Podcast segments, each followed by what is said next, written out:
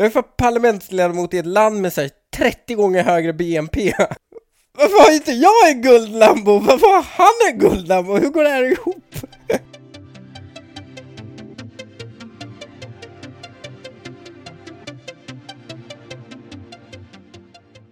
Om jag säger inflation, vad tänker du då?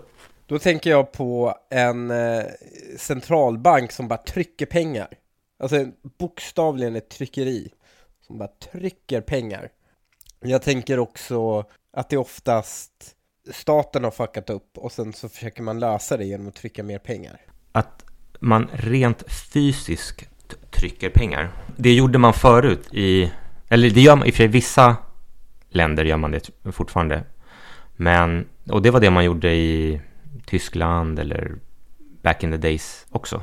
Zimbabwe också. E exakt. De hade ju den sjukaste inflationen. Ja, precis. De hade ju några hundratusen procent. och, du, och du har ju rätt i att det finns en tendens av politiker att mm. de vill finansiera någonting. De har inte råd. Men någon annan kan trycka lite pengar åt dem och sen så tar det ett tag innan de här pengarna absorberas i systemet. Det är ju ett smidigt sätt att stjäla från alla utan att de märker det. Speciellt förr i tiden när du tryckte ja. pengar rakt upp och ner. Men, ja. och, och det, här, det här jag tycker begreppet inflation blir, man måste separera vad man pratar om. För när media pratar om inflation, ja. då pratar man oftast om KPI. Men om du tänker, om, om vi bortser från att säg att du hade jobbat i privat sektor. Du hade haft mm. en privat lön och så har du haft bostadsrätt, liksom bostadskarriär. Och så säger vi att, att liksom bostadspriser, när de går upp, att det är inflation. Då ha, har du egentligen tjänat eller förlorat på inflation? Alltså är det inflation att de har bara ökat i pris eller är det högre efterfrågan på dem bara? Det är ju två helt olika saker. Jag tänker om det är högre efterfrågan, då, har, då är det väl inte inflation? Det är min spontana magkänsla då, är det, då har jag tjänat pengar på det. Men om värdet av pengar har bara minskat, då har jag nog inte gjort det. Om jag inte kan köpa liksom rimligtvis samma saker med pengarna. Jag skulle dekomponera det så här. Det finns KPI som vi pratar ja. om. Kostnadsprisindex. Konsument. Konsument. Konsumentprisindex. Och det är, där ligger liksom en viktig distinktion. Och det, den tar hänsyn till konsumenters konsumtionskorg. Hur har mm. den förändrats i pris? Mm. Mm. Och bland metodologin man använder är att man gör en undersökning. Vad konsumerade folk i snitt? Vilka varor, hur mycket potatis? Och sen så kollar man mm. hur mycket förändrades de varorna år till år. Men till exempel så är ju inte bostäder med där. Bostäder är ju med genom boendekostnad, vilket är i princip vad skulle det kosta för dig att hyra din egen bostad som du äger? Och, där kanske du. Är inte det konstigt för att boendekostnaden bygger ju på centralbankens ränta. Så räntan styr då boendekostnaden. Eller? Exakt, så det finns ju en liten komplexitet där då att när du sänker räntan så går bostadspriserna upp. Men boendekostnaden i KPI mm. är ju typ oförändrad. Ja. Så när jag, brukar när jag tänker på inflation så, så brukar jag dekomponera det i konsumentprisindex och sen någonting som är liksom invest, låt oss kalla det investerarprisindex. Okay. Alltså saker du kan investera i, bostäder, aktier, eh, klassiska tavlor, bilar och så vidare. De är ju mm. in, i princip allt som inte är med i KPI men ändå har ett pris. Ja. Och det här investerarprisindex som liksom ingen mätare publicerar. Det har ju under en lång period fram tills då förra året varit liksom upp, skulle jag säga, kraftigt. Liksom kanske mm. 10% varje år. Så vi, så vi hade en period där investerarprisindex är upp, men KPI var runt noll. Den var, så, den, den var perioder så låg så att Riksbanken fick ju panik och eh, satte räntan till minus. Ja, Vil vilket för gjorde de att... tyckte att eh, typ elektronik, när det blev billigare med tiden så, så uppfattade de det som att vi hade deflation. Det är en annan intressant komponent av eh, KPI, hur den beräknas. Ja. Det som är intressant är det att när Riksbanken har en siffra, KPI var 1,1 procent och så är det liksom kaos, nu, nu måste vi ha mer inflation, target är 2,0 procents inflation. Mm. Och man får lite känslan av att den här siffran är otroligt eh, rigoröst och så matematiskt beräknad in mm. i minsta detalj eftersom vi fäster så stor vikt vid även små förändringar. Men om man tänker lite hur, hur ska du beräkna till exempel, nu, nu är teknikkomponenten inte så jättestor, men ändå hyfsad. Mm. Och hur ska du beräkna prisförändring på en iPhone? En ny iPhone kanske kommer, den kanske är dyrare, men den mm. kanske också är bättre. Mm. Det är upp till eh, den person som matar in datan, prisinsamlaren. Ja, för, eh, en av sån här, jag satt och höll på med prisbasindex, som är en, det är ju ett politiskt beslut baserat på inflationen så har man ett prisbasindex i staten som man gör, eh, som är någon form av index man använder för att man får olika bidrag eller skatteavdrag och sånt baseras på det. Och jag satt och tittade på historisk data och såg jag att Prisbasbelopp. Ja, prisbasbelopp. Och jag såg att eh, ett år blev det justerat. Mm. Alltså SCB hade ju, alltså Asterix, för att någon på Riksbanken hade matat in priset på skor fel. Mm. Och då hade det ändrats ganska mycket i eh, hur hög inflationen var. Och, och det sabbade så här tusen olika variabler som byggde på det. Så då fick man gå i efterhand och korrigera det retroaktivt.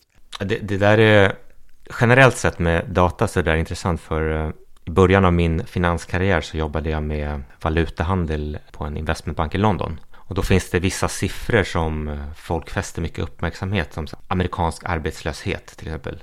Ja. Då är, liksom, är den så bättre än förväntat med jättelite, ja men då är alla positiva eller tvärtom eller beroende på vad, vad marknaden är just då. Men sen så läste jag att, alltså no, till, jag tror att det var non-farm payrolls, att upp till två år efter att den har publicerats så sker liksom justeringar för att man får in bättre och bättre data.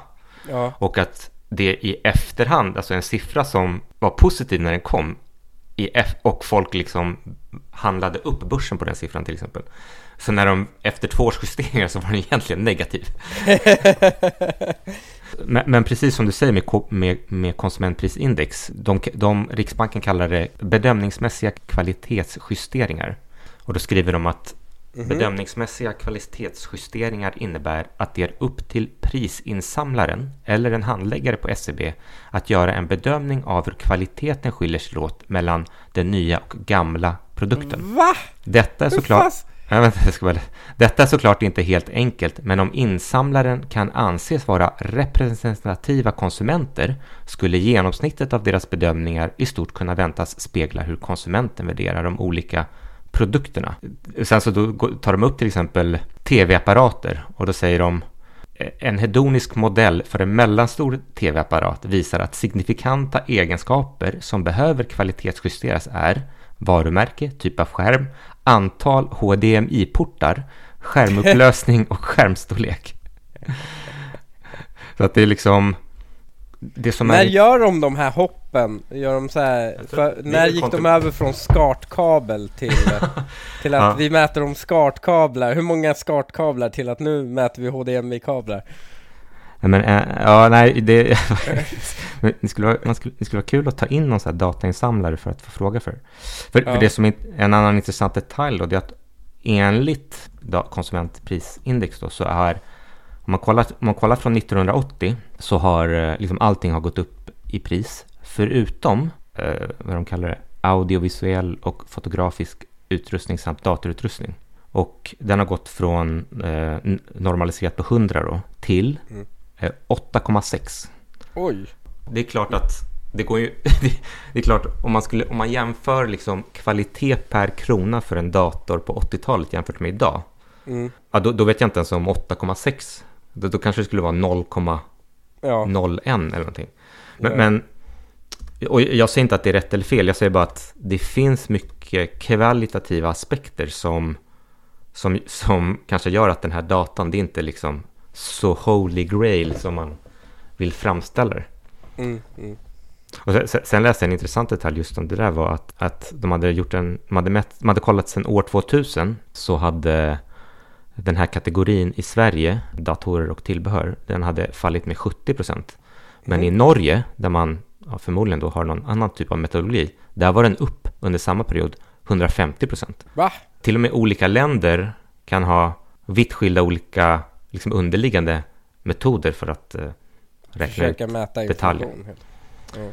KPI, det är ingen exakt vetenskap. Och, och, och sen så tycker jag det intressanta det är att bostadspriser är ju exkluderade. Ja. Och det kan man ju försvara på ett sätt och säga, ja men en konsument köper inte en bostad varje år, så låt oss kolla vad är hans liksom årliga kostnad. Mm. Men den, juster den justeringen skulle man i teorin kunna göra på alla kategorier. Du skulle kunna säga, jag, jag köper inte tv varje ja. år. Ja, precis. Eller, jag köper inte jag... telefon varje år.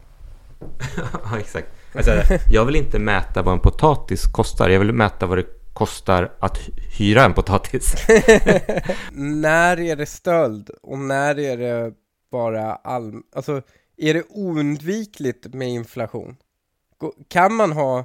Är det oundvikligt att inflationen måste vara på ett visst sätt? Alltså, för när jag pratar om... När man pratar om att vi har hög inflation i Sverige nu och då höjer man räntan. Och för mig är det, framstår det så lite konstigt för att de kostnadsökningarna vi har i Sverige idag är inte för att vår ekonomi är överhettad utan för att det är så jävla dyrt med bränsle. Känner jag. Alltså det är så här, ja maten blir dyr på grund av att dieseln är dyr, eh, elen är dyr för att liksom det är brist på el och gasen är dyr. Alltså allt det baseras på bristen, alltså brist på energi. Mm. Kan man då säga att man har inflation i ekonomin bara för att det har blivit dyrare med en insatsråvara? Det beror ju på, som sagt, hur du definierar ordet. Om du definierar ja. ordet som KPI uppmätt på det sättet som Riksbanken gör, ja, då har du inflation. Men okay. om du skulle definiera det som, kanske jag gillar att tänka på det, KPI plus i IPI, investerarprisindex, mm. där vi kanske inkluderar aktier och bostäder, då är vi redan uppe i en skulle jag säga, jättedeflation. Alltså om du vill skydda dig mot inflation, det, det traditionella sättet är att köpa en fast tillgång som en bostad eller äga guld eller en tavla. Och, men, men det skulle du ha gjort under en period där vi hade låg konsumentprisinflation. För jag menar, om, om du... Om du Varför det? Om du typ 2016 tänkte så här, ja men vi kommer ha staten kommer, mycket, staten kommer trycka mycket pengar eller liksom mm. sänka räntan och det kommer leda till att investeringsprisindex som, som har döpt det till nu kommer mm. gå upp. Värdet på bostäder, värdet på aktier kommer gå upp för att de monetära förhållandena är lösa som man säger. Ja. Så man kan säga så här, om du 2016 tänkte så här, jag vill skydda mig mot inflation. Jag mm. köper en tavla eller en mm. till bostad. Mm. Då hade du haft helt rätt. Eller den hade gått upp i värde. Men KPI var typ noll. Alltså du hade mm. ingen inflation som media talar om. Men mm. du hade den här andra inflationen som man kanske inte talar så mycket om. Mm. Den var jättebra eftersom de monetära förhållandena var så. Och mm. sen, sen alltså förr i tiden, som du sa, då, då, då printade man pengar fysiskt. Mm. Då var det så här, ja men eh, vi behöver köpa en, staten behöver köpa en ny båt eller vad som helst. Så bara, men tryck de här pengarna, vi köper båten, han som säljer båten får de här nya pengarna och sen efter ett tag så letar de sig här ut i ekonomin och, och liksom gör staten det här för aggressivt. För ofta så kommer liksom mm. folk gå runt med skottkärror med sedlar. Eh, yeah. Men idag så, är ju, så sätter ju Riksbanken, de sätter in och utlåningsräntan för bankernas under och överlikviditet. Okej, okay, så när bankerna stoppar in pengar hos Riksbanken så får de en viss ränta för Exakt. det. Och när de behöver plocka ut pengar ur Riksbanken så får de en viss ränta för det. Det är så de styr. Exakt, och i teorin så kan de här transaktionerna, Riksbanken har en range och de här transaktionerna kan ske mellan affärsbankerna. Så att eh, Riksbanken kan i teorin inte göra några transaktioner överhuvudtaget. Eh, mm, mm. De har någon sorts... Man kan inte tvinga någon att sätta in pengarna hos Riksbanken. Nej, precis. Nej. Men, men så att säga om, om marknadsräntan bankerna sinsemellan är lägre, då går man mm. dit. Men om den är högre så går man till marknaden. Mm. Och då, så att så, så det som händer är Riksbanken sänker räntan. Vad den första konsekvensen är ju, det blir billigare att låna. Så som jag ser det, om, om man, om man tänker sig ett pyramid av så här champagneglas och så börjar mm. hälla där uppe. Där uppe börjar Riksbanken hälla mm. och det första glaset är, är lån. Är, ja, precis, bostadslån. Ja. Och det sista glaset längst ner, det är typ eventuellt liksom priset på som du betalar till din hantverk hantverkare. Potatis. priset på potatis. ja. Även om man kan ifrågasätta om liksom inte potatis sätts på världsmarknaden så att, så att liksom Riksbanken kan egentligen inte påverka KPI över liksom väldigt lite. Men nu tycker Riksbanken att priset på potatis har gått upp för mycket.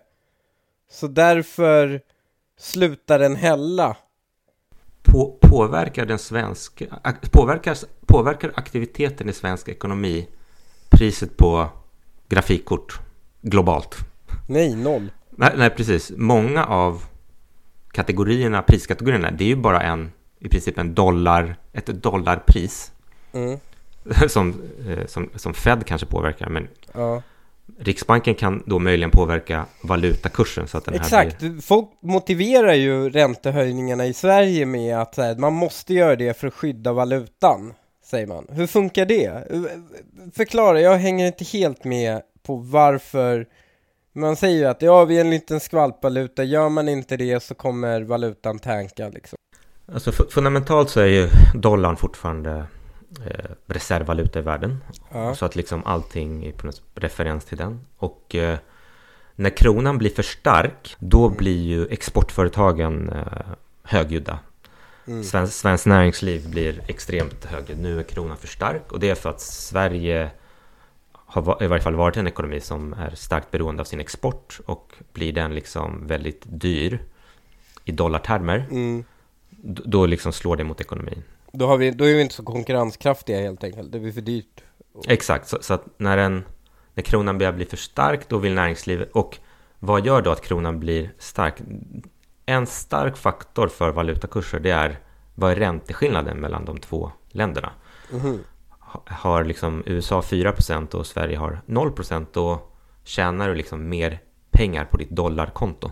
Mm. Enligt nationalekonomisk teori ska i och för sig då den skillnaden ska liksom eh, liksom försvinna i, i, liksom arbitreras bort i, i forwardkurvan som man säger. Men, men, men, eh, i, men Där förlorar du mig. Men det, behöver, det tar vi på mm. överkursen. Men, men, det, ja. det, men i praktiken så är det så att folk flockas till de valutorna, stora valutorna som har hög ränta. Okay. Och sen har dollarn en annan tendens till att eftersom dollarn är global reservvaluta, så när det är kris, då vill många ha dollar. Om du är, om du är liksom, ska säga, Chile och du är ett företag och det är jättebra tider, mm. då, liksom, då kanske liksom, dina motparter till och med kanske börjar acceptera chilenska pesos och så vidare. Men blir dåliga tider, då liksom, nej men nu accepterar vi bara dollar liksom. Och då måste du köpa dollar, så det finns en tendens för dollarn att liksom stärkas mm, mm. och kronan att försvagas då eh, i kristider. Så det innebär ju också att Riksbanken har svårt att avvika mycket från Fed. Mm. Så att man kan kritisera liksom Ingves eller Riksbanken eller whatever. Eh, de måste i teorin ligga ganska tight mot Fed, annars blir det för liksom stora effekter på, på växelkursen. Det, det gäller alltså åt båda håll, alltså när de höjer räntan men också när de sänker räntan, eller? Ja, precis. Så de där kurvorna följs ganska bra åt med en viss lagg. Mm. Sen, sen hade vi en period där uppmätt svensk KPI var väldigt låg och då eh, och det här är väl det som har kritiserats, då drog Riksbanken ner till minusränta mm. och, och då drog huspriserna iväg ytterligare och, eh, och, nu är vi, och nu har vi då liksom, nu måste vi höja räntan, vi måste följa Fed och vi har inflation och, och då, då kanske de här huspriserna kanske inte hade behövt gå upp så pass mycket. Vi kanske hade kunnat bara gå ner till noll istället för minus. Mm, mm om man, inte varit, om man inte var inne på Riksbanken tycker jag det är svårt att recensera utifrån. Mm. Men, eh, Men det mm. finns ju den här annars väldigt kända igelkottsbilden. Då Riksbanken lovar att eh, det här är räntekurvan. eh, och eh, den ska höjas alldeles strax liksom. Eh, då de har haft konstant prognos att den ska höjas. Och de har gjort det så många gånger att deras räntekurva, de prognoserna de har haft, att det ser ut som en igelkotte. Fast själva kroppen av den här igelkotten har varit den faktiska räntekurvan. Och de här piggarna har varit vad, vad Riksbanken varje gång de har lämnat räntebesked har gissat kommer ske med räntan. Så eh, det har helt enkelt, eh, de var ganska dåliga på att gissa hur ekonomin ska bli, helt enkelt. Ja, exakt så Riksbankens igelkott, som mm. den kallas, det är ju om du tar ett historiskt diagram och så för varje dag, eller för varje gång de har gjort en ränteprognos, alltså över sin egen ränta, mm. så är deras prognos alltid att var den alltid förut att den skulle gå upp, men i, i själva verket gick den alltid ner. Så att det blir liksom som, som streck som sticker ut på den faktiska mm. grafen. Men det finns en... om man ska ta Riksbanken i försvar där så kan man säga att en del av penningpolitiken är förväntningar versus utfall. Om marknaden förväntar sig att du sänker och du sänker, då är teorin då att du inte får någon positiv effekt för det var redan förväntat.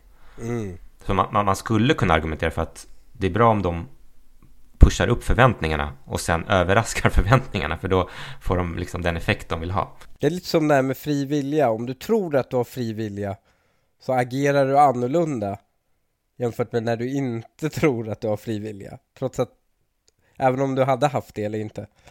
Ja, det blir precis, det blir, det blir liksom lite så här Självspelande piano. Ja, men så här dubbel, ja. dubbelbluff liksom. Ja. Bluff. Bluffar de nu med räntekurvan för att jag ska tro eller liksom, är det, ja. är, eller, eller räknar de med att jag tror att de bluffar så nu, de, nu säger de Någonting som jag dock tycker är så här eh, bland liksom ekonomer och så där att nu gå ut och peka finger mot folk som köpte högt, som är högt belånade eller köpte bostäder på mm. toppen.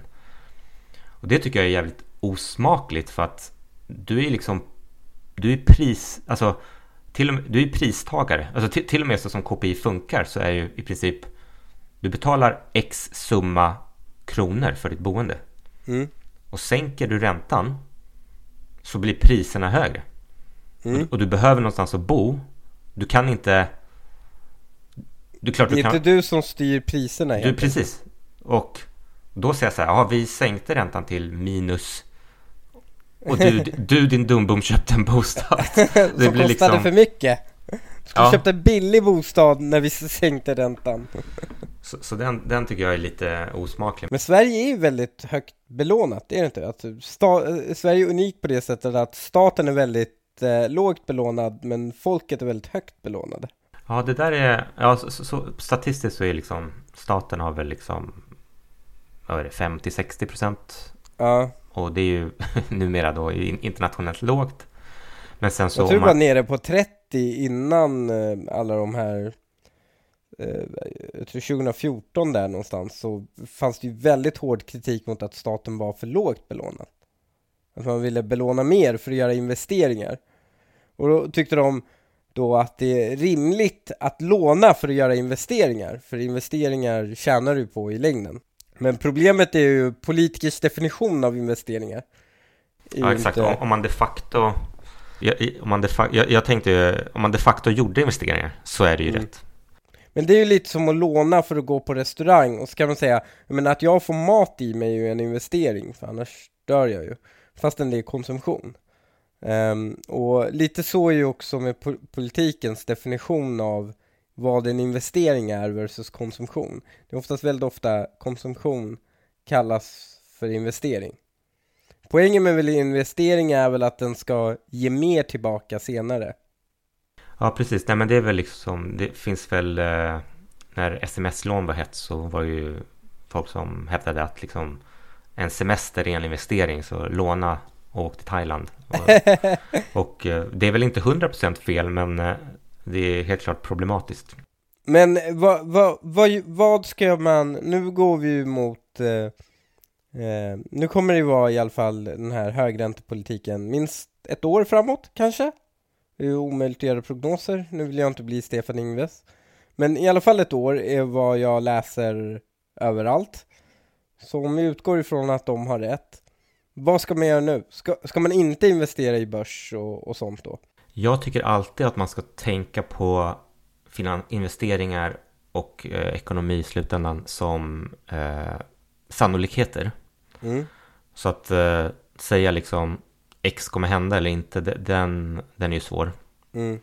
Däremot så skulle jag säga, jag tror att det finns en risk, eller det, det, det, det ligger, ett utfall mm. är att KPI börjar falla snabbt på grund av att eh, in, egentligen inte på grund av att ränt, den höga räntan har eh, bitit på ekonomin och fått att grafik, globala världsmarknadspriser på grafikkort sjunkit, utan just för att eh, vi har höga lagernivåer globalt, vi har kanske får någon typ av jag ska säga, normalisering eller eh, sättning av liksom, Ukraina-konflikten. Mm. Det kanske hinner ikapp och produktionen kanske blir normaliserad, lagren börjar säljas av och energipriserna kanske kommer ner. Scenario är att KPI kommer ner och då och KPI kan komma ner av två anledningar. En anledning är att vi får en jätterecession. Så att ja, ekonomin minskar. bara tvärbromsar. Mm. Men jag skulle säga att det, om KPI kommer ner på grund av omvärldsfaktorer men arbetslösheten inte stiger kraftigt. Mm.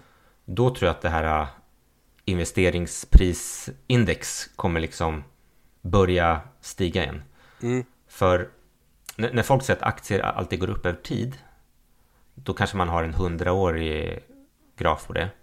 Mm. Men att politiker kommer spendera mer än vad de har och inflatera, inflatera tillgångar, det är mm. typ 5000 års chart.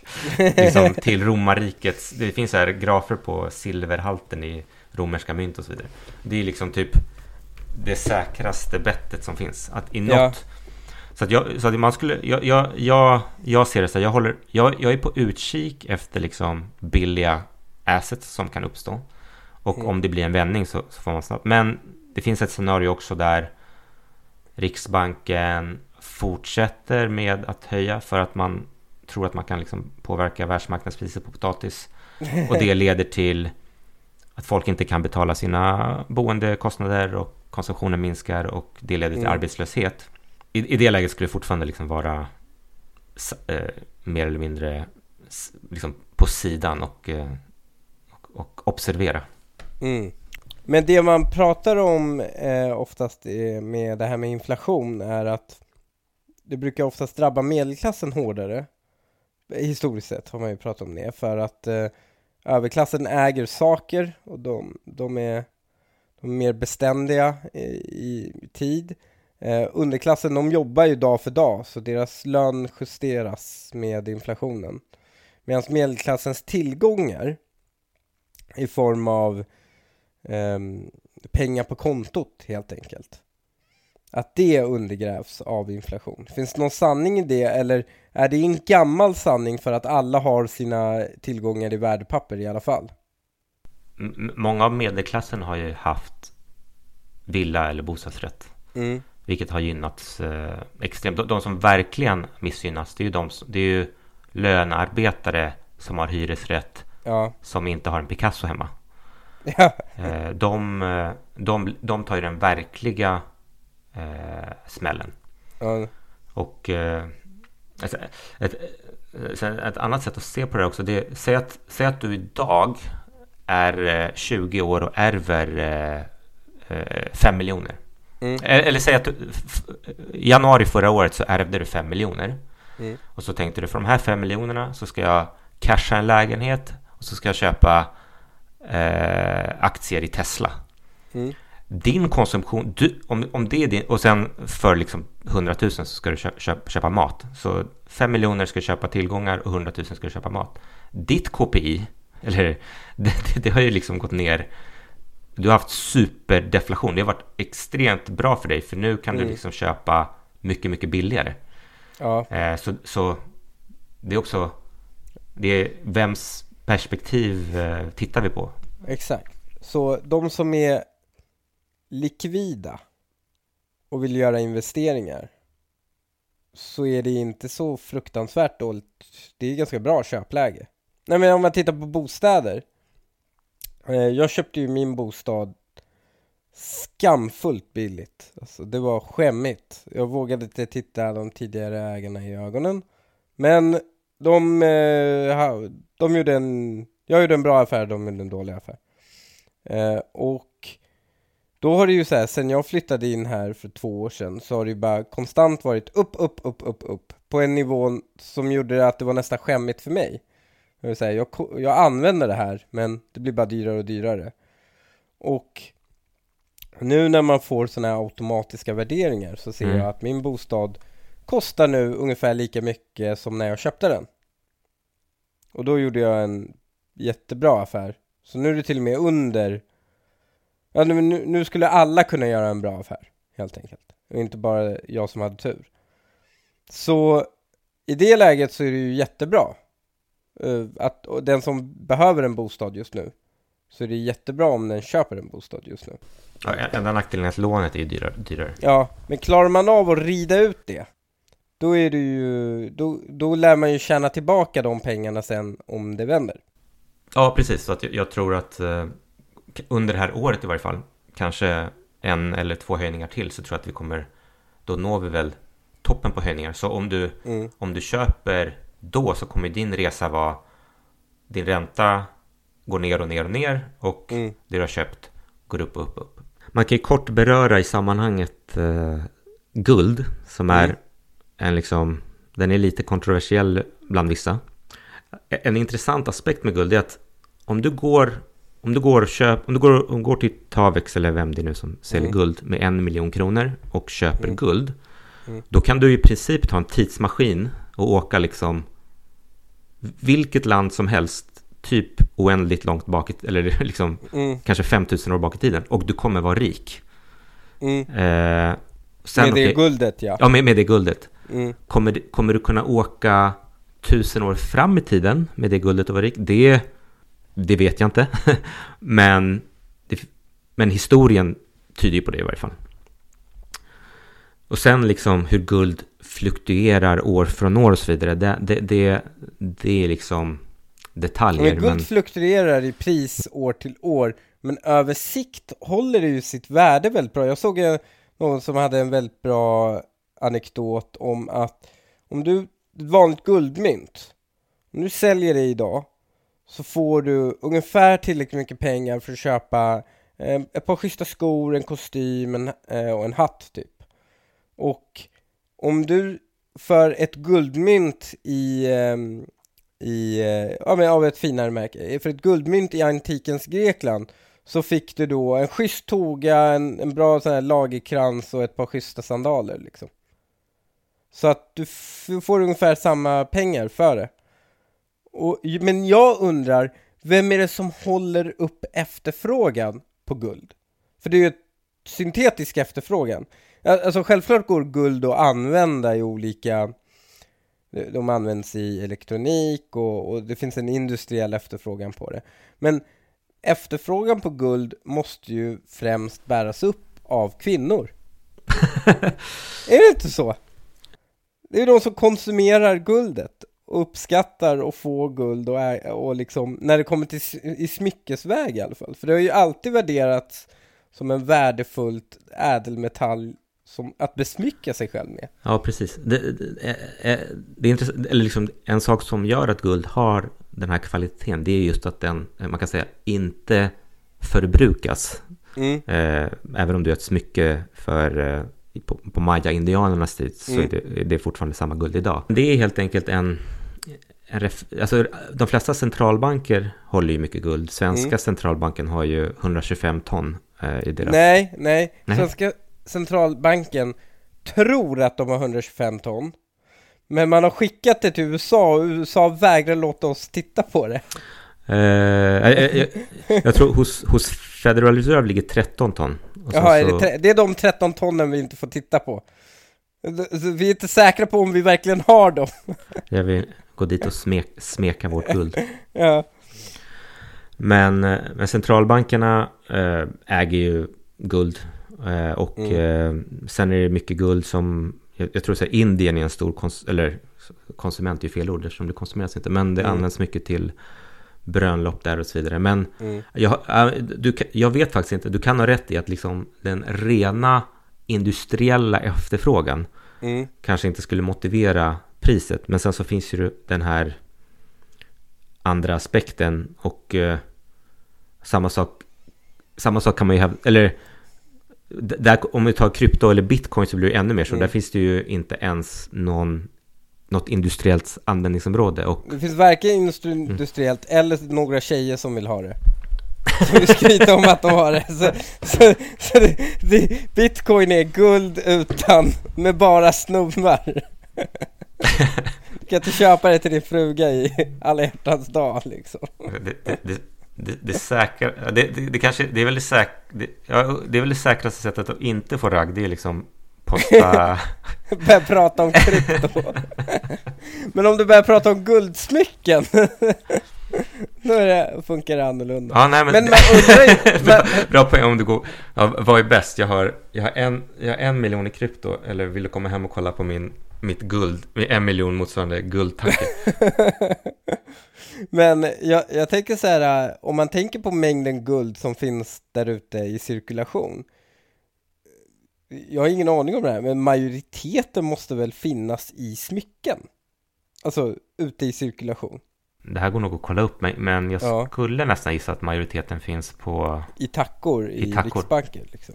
Eh, jag, jag jobbade med en grundare som sålde sitt bolag och han mm. fick liksom in mycket pengar på kontot och han ville liksom, han bara jag vill liksom, jag vill, ha, jag vill, jag vill inte ha aktier, jag vill inte ha någon risk liksom, jag vill bara ha fast tillgång. Och mm. det, finns, det finns ingen, du kan inte gå in till någon svensk bank och säga jag vill eh, liksom jag vill, jag vill köpa guld för jag vill trygga värdet för de här pengarna över tid. Det är ingen som erbjuder, då säger de ja men prata med vår liksom, du, du kan köpa ett guldderivat kanske över börsen. Mm.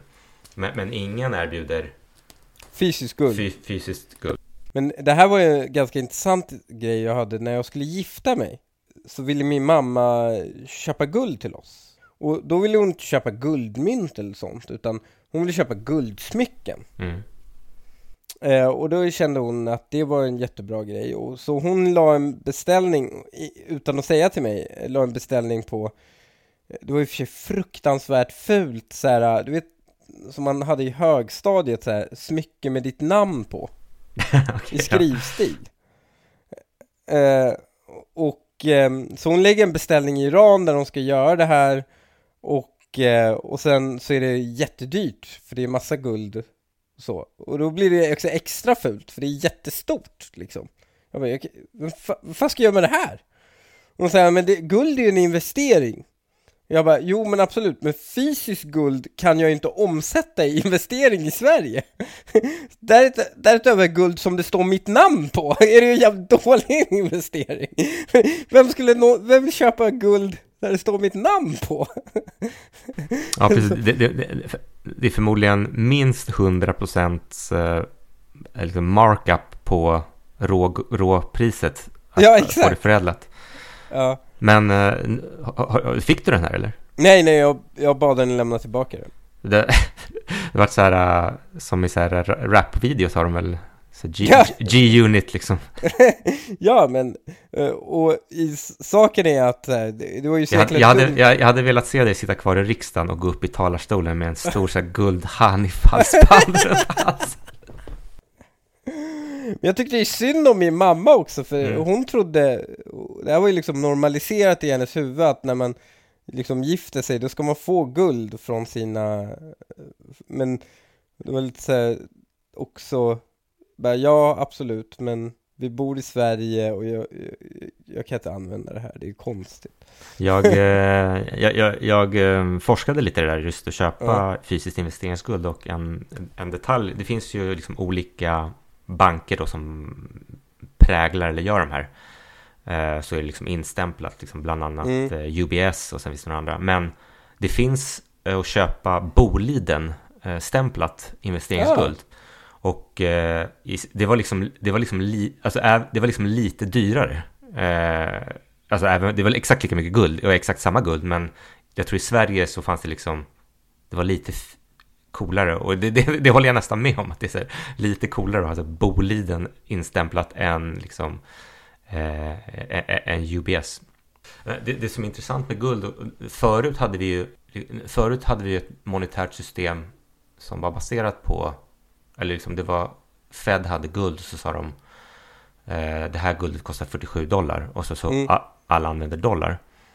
Och sen så tryckte de mer dollar än vad de hade guld och så, så blev det problem. Men det, det, som är, det som är intressant med varför har centralbanker guld eller en historia av guld? Det, det, det är nästan så att så här, vi behöver någonting som vi kan använda som en räknesticka som funkar mm. över tid. Och för mm. om du är till exempel Norge och pumpar upp massor med olja och så säljer du den oljan. Då vill du så här, du vill ha betalt i någonting där du vet att om 20, om 30 år eller om 50 år när vi kanske har slut på olja. Då vill jag kunna köpa ungefär lika mycket energi mm. som jag sålde idag. Mm. Och har du det här i en fiat, ren fiat-valuta så liksom, do, dollarn kanske är devalverad liksom 50x. Mm. Och, då, och då kan du ha, okej, okay, guld kan vi alla enas om, det kommer liksom ingen kunna devalvera. Mm. Så då blir det en sorts liksom, ett sätt att spara liksom, det du har exporterat över tid. Men eh, som jag förstått det också så här, svårigheten att få upp guld varit ganska konstant över tid. Nämligen allt lätt guld är redan hittat. Som krypto. En bitcoin svårare och svårare ja, att mina. exakt. Den blir svårare och svårare att mina. Så det finns redan en naturlig krypto på det sättet. För, och med guld kan du också köpa liksom fler saker än, än lönnmord. ja, men jag tror, jag tror nyproduktionen ligger på någon procent av, av globala. Det skulle, ja. vara, det skulle dock vara intressant om det typ slog ner, eller slog ner kanske skulle, men så att det att man kunde mina i rymden, vilket i och för sig då extremt eh, i framtiden. Och så kom det någon meteorit, meteorit som, hade liksom, som var helt gjord i guld. Vad skulle det få för globala konsekvenser? Det, vi skulle få HDMI-kablar i guld. Det har vi ju redan det, men det, då blir det helguld. Alla audiofiler bara ja, nu kan vi ha billiga elkablar. Exakt, det blir som, inte, finns det inte någon här kristen uh, grej om att så här, i himlen så det, The roads are paved with gold. Ja, just det. Und nu, nu kan vi göra så i... Jag undrar vad man, har för, undrar vad man har för däck för att det är sjukt jävla slippery alltså. Men man tänker ju samtidigt så här, guld är en väldigt mjuk metall. Man vill ju inte ha det som bilar i guld och, och, sånt där. Liksom. om, om, du inte bor, om du inte är som oljenation i Mellanöstern. men de har i alla fall guldfärgat, men vill de verkligen ha det i guld? på riktig guld? För det är så jävla mjukt. Jag, jag tror att om man, om man, metall. om man skulle fråga Koenigsegg vad de har haft för konstiga guldinlägg och grejer på sina bilar så. Ja. Men det det beror väl på Karaten är inte så. Men jag blir så jävla, ja det är det. Uh, men då blandar de ju ut det med något annat. Det är ju mm. det, då är det ju mer något annat metall än guld liksom. Mm. Men uh, jag, jag, kommer ihåg, det, var en snackis på typ irakiska sociala medier. Det var en parlamentsledamot uh, som vars, vars son då, mm. vuxna son, mm. som inte jobbade i övrigt, körde runt med en helguld eh, Lamborghini. I London var det tror jag. Eh, nej, men han nej. hade den i Irak. Okay. Han hade den i Irak och det hade gjort lite uppståndelse i Irak. Mm -hmm. Och då undrar jag, eh, vilket, det är alltid sådär, jag blev så himla provocerad, kommer ni ihåg det? För jag bara, hur fan har han råd med det? Jag är för parlamentsledamot i ett land med så 30 gånger högre BNP. men, men Varför har du ingen guldlambo som riksdagsledamot? Jag är guldlambo, varför har han en guldlambo? Hur går det här ihop? Nej, det är, det är faktiskt... Jag, nu förstår jag att du lämnade riksdagsuppdraget. ja, så, så, nu när jag kan lite om inflation mm. och eh, vi har gått igenom de andra grejerna också och kommer lära mig ännu mer, så blir målet guldlambo.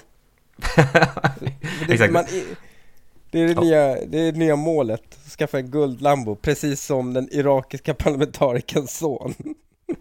Det var inte, det var inte han som levde på svenska försörjningsstöd? Ja, nej, eh, försvarsministern. nej, det kan, nej, det här var försvarsministern känner förmodligen ännu mer. Det här var en parlamentsledamot, så mm. det var en mycket fattigare typ. Okay.